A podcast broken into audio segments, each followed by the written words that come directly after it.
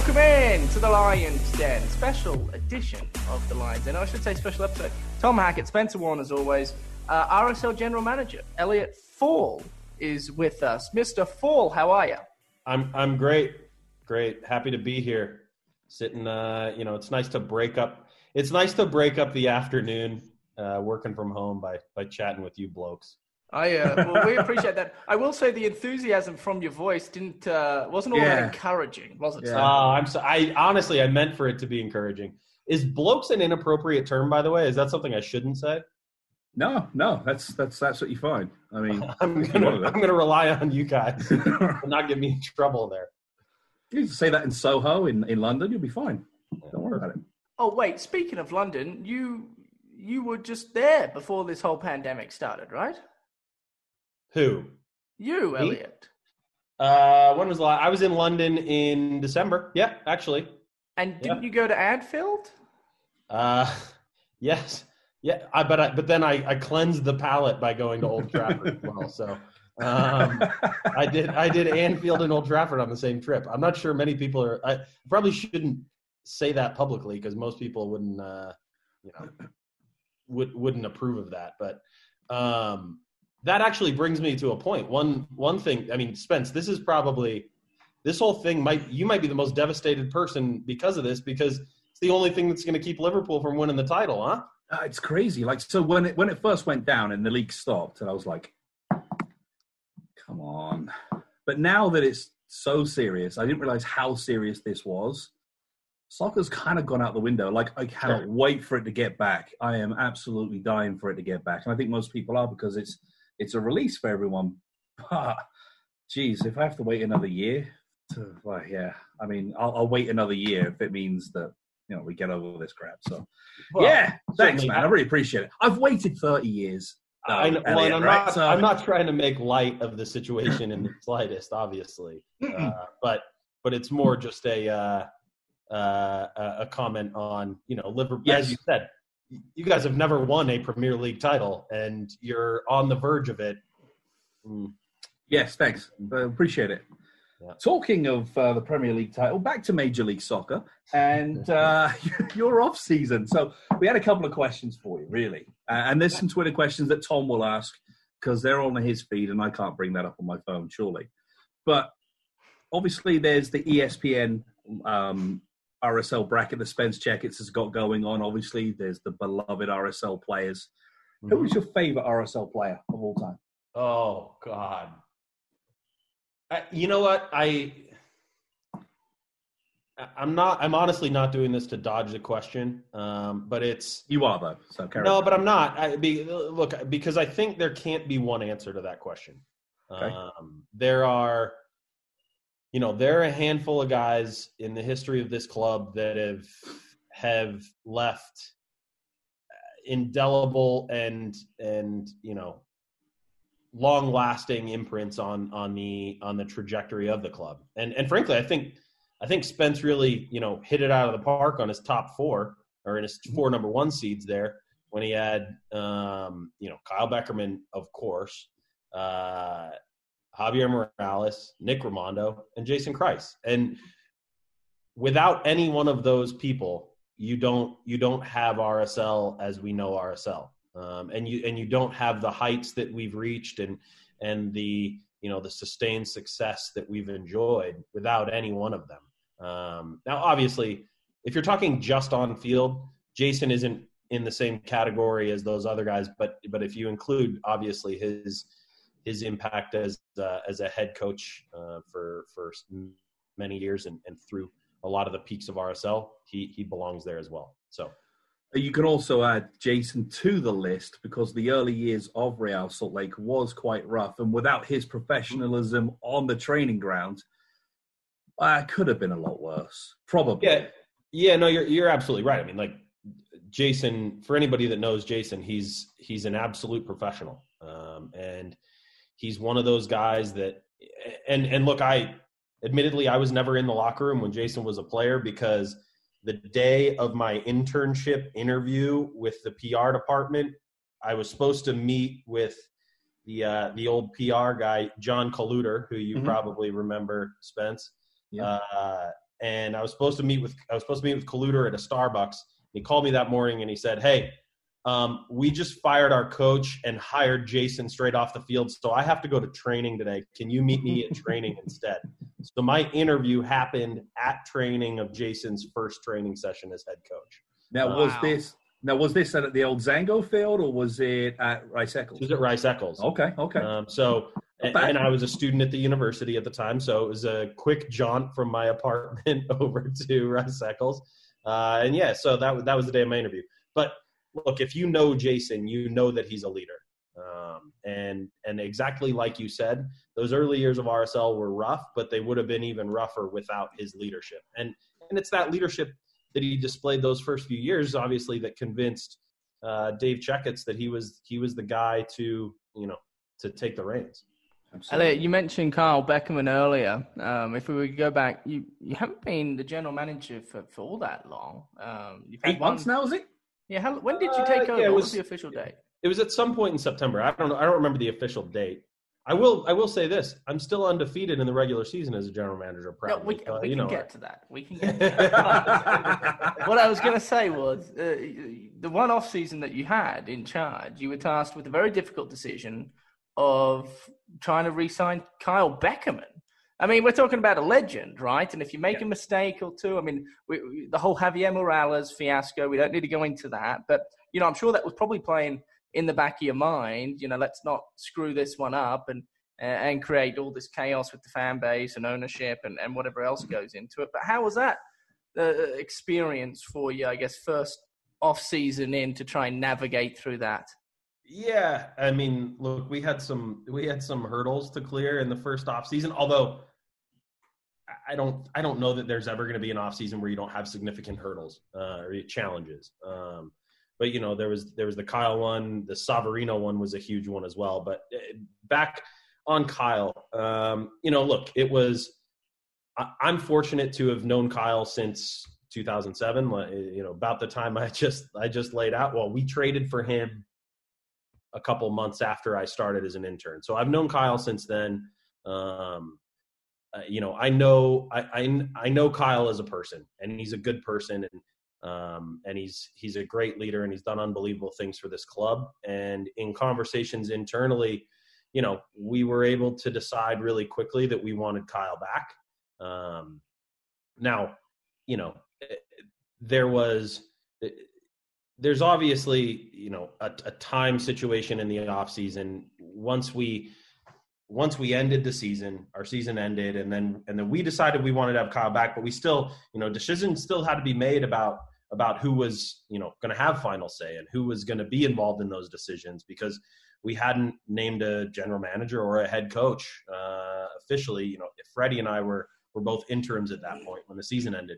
And so by the time we we made the official announcement, I think at the very beginning of December, you know, we were then kind of butting up against the, uh, you know, the holiday season. And so the timing of kind of finalizing all of those decisions, I think made it, it both made it appear to drag out longer than, than maybe it, it needed to. And it also it realistically did drag the process out just a little bit, because, you know, it wasn't until then that we could say, okay, guys, this is the official plan and this is what we want to do. We could, we were able to have conversations before that, but we were kind of in limbo. Um, so once once we kind of really got down to it, and then and then Tony Beltran and I um, went and had a couple meetings with Kyle and and just kind of laid out the plans. And, you know, Kyle had a decision to make too. It's not, you know, this wasn't just us deciding whether we wanted to bring Kyle back. It was also, did Kyle want to, you know, come back? Kyle was a free agent. Kyle, you know, what does Kyle want to do with his career? So there were decisions that had to be made everywhere, but we decided real early that we wanted Kyle to be back and we wanted him to be a part of things. And, you know, we're thrilled that we were able to get him back and, and have him a part of things. Is part of that the reason to bring him back is it, along the similar lines of bringing Jason Kreis into the club in the first place? Because he is immaculate. I mean, not everybody can come down and watch the lads train. Mm-hmm. But every time I watch Kyle Beckerman, it is one hundred one percent on it, and he leads by example. Was that the the, the main reason? He's at the back end of his career. We know that, and, and Kyle will admit that. And maybe won't play as many games as he has in his career throughout this year. You never know. But was the main reason behind that because of his leadership qualities? Uh, yeah, I mean, it, there's no question they, they play a significant part of that. I mean, that that's who Kyle is.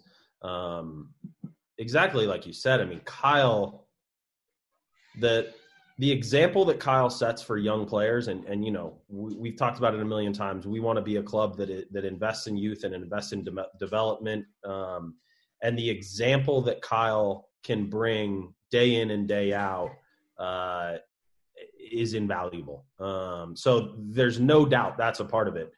But, I mean, Kyle has a lot to offer on the field as well. I mean, you know, as we all know, he's he's seen everything. He's done everything. Um, and, and he's a fantastic soccer player. Um, so he, uh, and, and look, he's, he's also the heart and soul of our team. You know, he's, he's the heart and soul of our locker room and has been for years. So, um, it, it, there is no question that, that we believe Kyle has a significant role to play on the field for us as well. How much fun's it been working alongside Tony Beltran this, uh, this off season? He's a, is he a wizard or is he a wizard? Uh, he's a wizard in every sense. He's a, um, he's a literal wizard. I think he's obsessed with Harry Potter. So all he, you know, he, he's, um, he actually gave me, uh, a Harry Potter puzzle that my wife and I did like the first week of the quarantine. It took us like four weeks to do it, 'cause it was the hardest puzzle I've ever seen in my life. It was only a twelve piece, right? Yeah. Yeah. Yeah. Yeah. yeah. yeah. My, I think eleven because the dog ate one of them. But, uh, but no, uh, so he's a wizard in that sense. But he's also, you know, he's he's brilliant. Um, and he, he's super sharp. Um, he's super professional, as you guys know from from Tony in, in his playing days. Uh, he is he carries himself with class and with dignity, um, and he is exactly that way in all aspects of his life. Um, and he's, you know. He's bringing he, he's he's bringing an invaluable set of skills to our to our office. Um, without him, you know, I think there would have been a lot of a lot a lot of the challenging decisions would have been more challenging without without his input, without, you know, what he brought to the table. Do you guys see eye to eye when it comes to player traits, skill sets, abilities, or, or are you different, and, and that's what makes the relationship gel so well? Yeah, I, I mean, a little bit of both, right? I mean, nobody sees one hundred percent eye to eye on everything. Um, I would say, generally speaking, we, uh, you know, we see things similarly, and we want – what I would really say is at the end of the day, we want the same things from the club. Um, and, and I don't just mean the generic, you know, we want success, we want a championship. You know, we want to play the same way. We want, we want to see – Um, we want to see us reach those goals in the same way, we, you know, by, by investing in our own and, and being a part of the community and, and, and really allowing the community to drive us uh, to those successes. And, and so, you know, a lot of that's done with development and youth development. And so it, what's been really fun is, is to see Tony come in and, you know, I, I've been, our academy's been, uh, you know, a source of pride of mine for years. Uh, I've been here the whole time we've had the academy. I've, I've been able to see it grow and become what it is, and been able at, at times to play a significant role in that. Um, but to see Tony come in and, and be the one arguing for academy players to get chances, and for, you know, for it, you know, to, to, to make the bold decision and, and, and bank on our youth and, and, and bet on ourselves has been a lot of fun. So, Um, you know, as, as you guys probably know from some of the conversations you have with me at times, I like to, to play devil's advocate a lot. So a lot of times I will just take the opposite side of the argument anyway. Um, but, but in the end, yes, we, we generally see uh, pretty much eye to eye. Well, I mean, I, I think you see that from the squad as well. And this is not to blow smoke up your backside. You see a lot of young players that are getting valuable minutes. Uh, Jason Ramirez coming in as well to replace Savarino, which was a, a great trade. Good for, for Savarino, but you, good job for you not losing somebody at the end of the season for not, uh, end of the season without any money.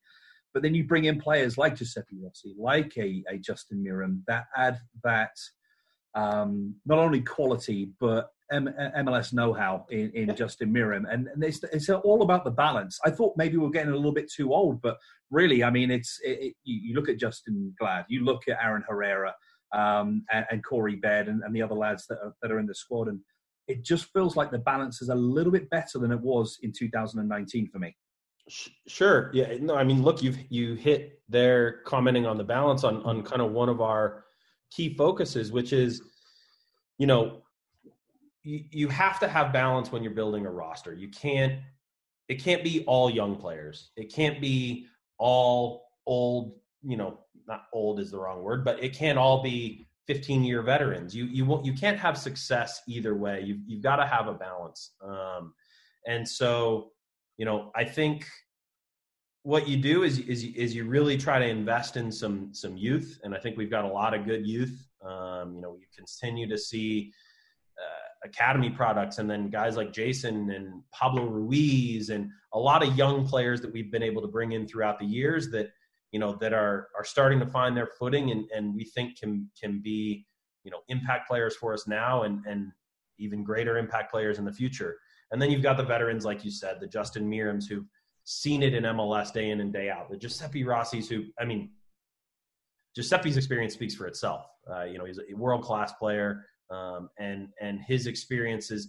What's been really fun to watch with him is, you know, putting his arm around the young guys and and trying to be that, you know, that that veteran who's who's given a little word of wisdom to the young guys on a daily basis and help them in their development. That's been fun to watch. The Kyle Beckermans, the Demir Krylax, the Marcelo Silvas, the Everton Louises. I mean, we, you know, we've got a lot of those guys as well.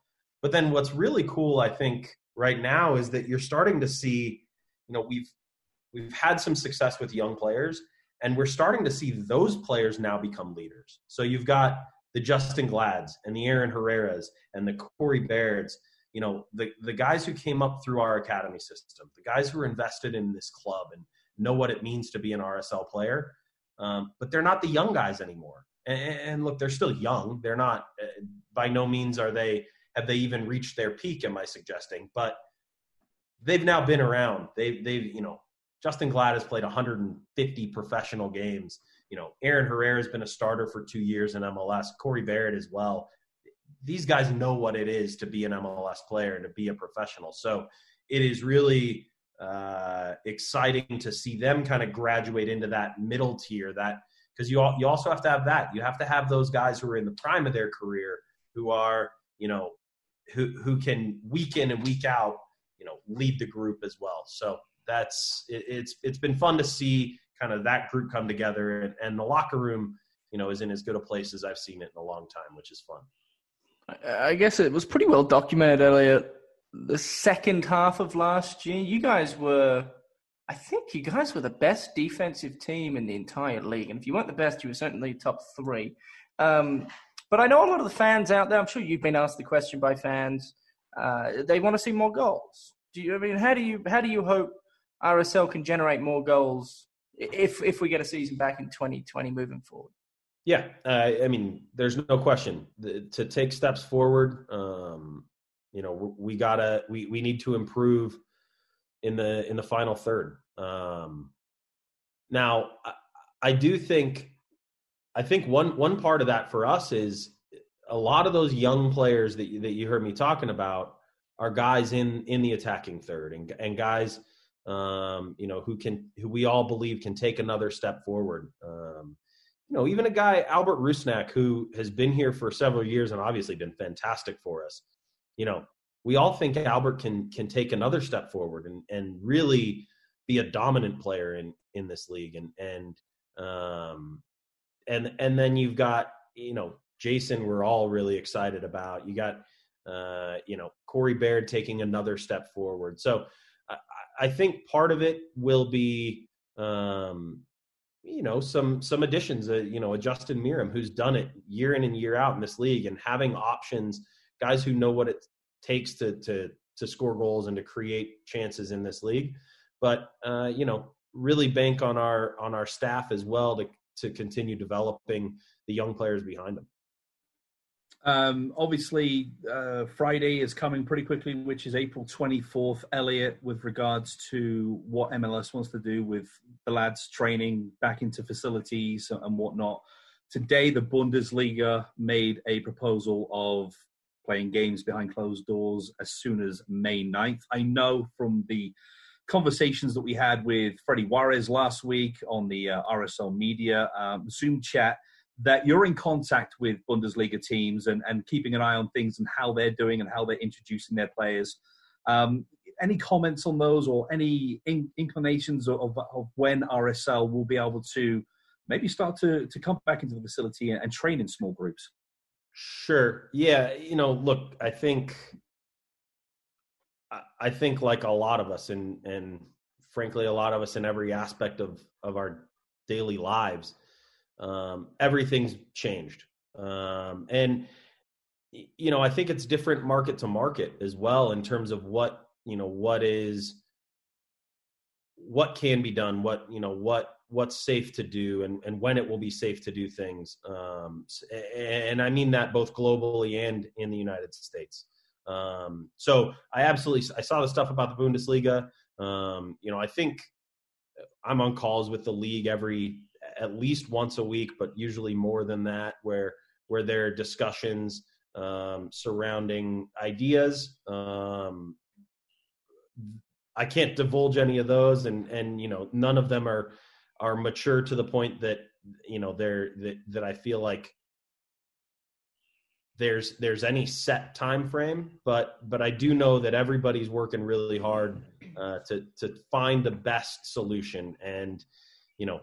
to get everybody back out there as soon as it's safe to do so. Um, and, and look, I, I know that's not the answer everybody wants to hear, but you know, everybody wants some more detail, but the truth is, I just don't think we know it right now. I, I don't think we are, you know, far enough along in the process where both medically and, you know, it, operationally, we understand how to best move forward. All right, Elliot, we, um, We mentioned at the top of the show, we had some Twitter questions. Now, as as you can probably imagine, a lot of the questions were uh, were surrounding the, the pandemic and, and when you guys are coming back and, you know, should season ticket holders be worried, et cetera, et cetera. And, you, and, and your hands are tied, more importantly. You can't, you just can't answer them, so we're not going to bother wasting your time uh, with them. But there is one question that I know Spencer, big fan of, and uh, I think you're the right man to ask this question to. Tyler Smith was the man responsible. He says, with only having two games, there wasn't time to see any holes in the roster. Do you expect to be active in the transfer market this summer? That's a great question. Uh, you know, we we feel really good about where our roster is right now. Um, you know, we feel like we're we're at least two players deep in nearly every single spot. Um, that said, We we absolutely will be active in the sense that, you know, we're we're constantly watching players. You know, our scouting department is always tracking players and in conversations with agents. And, um, you know, a lot of it is – a lot of it comes down to being prepared to capitalize on on deals that, you know, that that come available um, at, uh, you know, when appropriate. Um So I can't definitively answer the, the question in the sense of, are you going to see us add big players at some point? I, I don't know. It's possible. Um, you know, we certainly.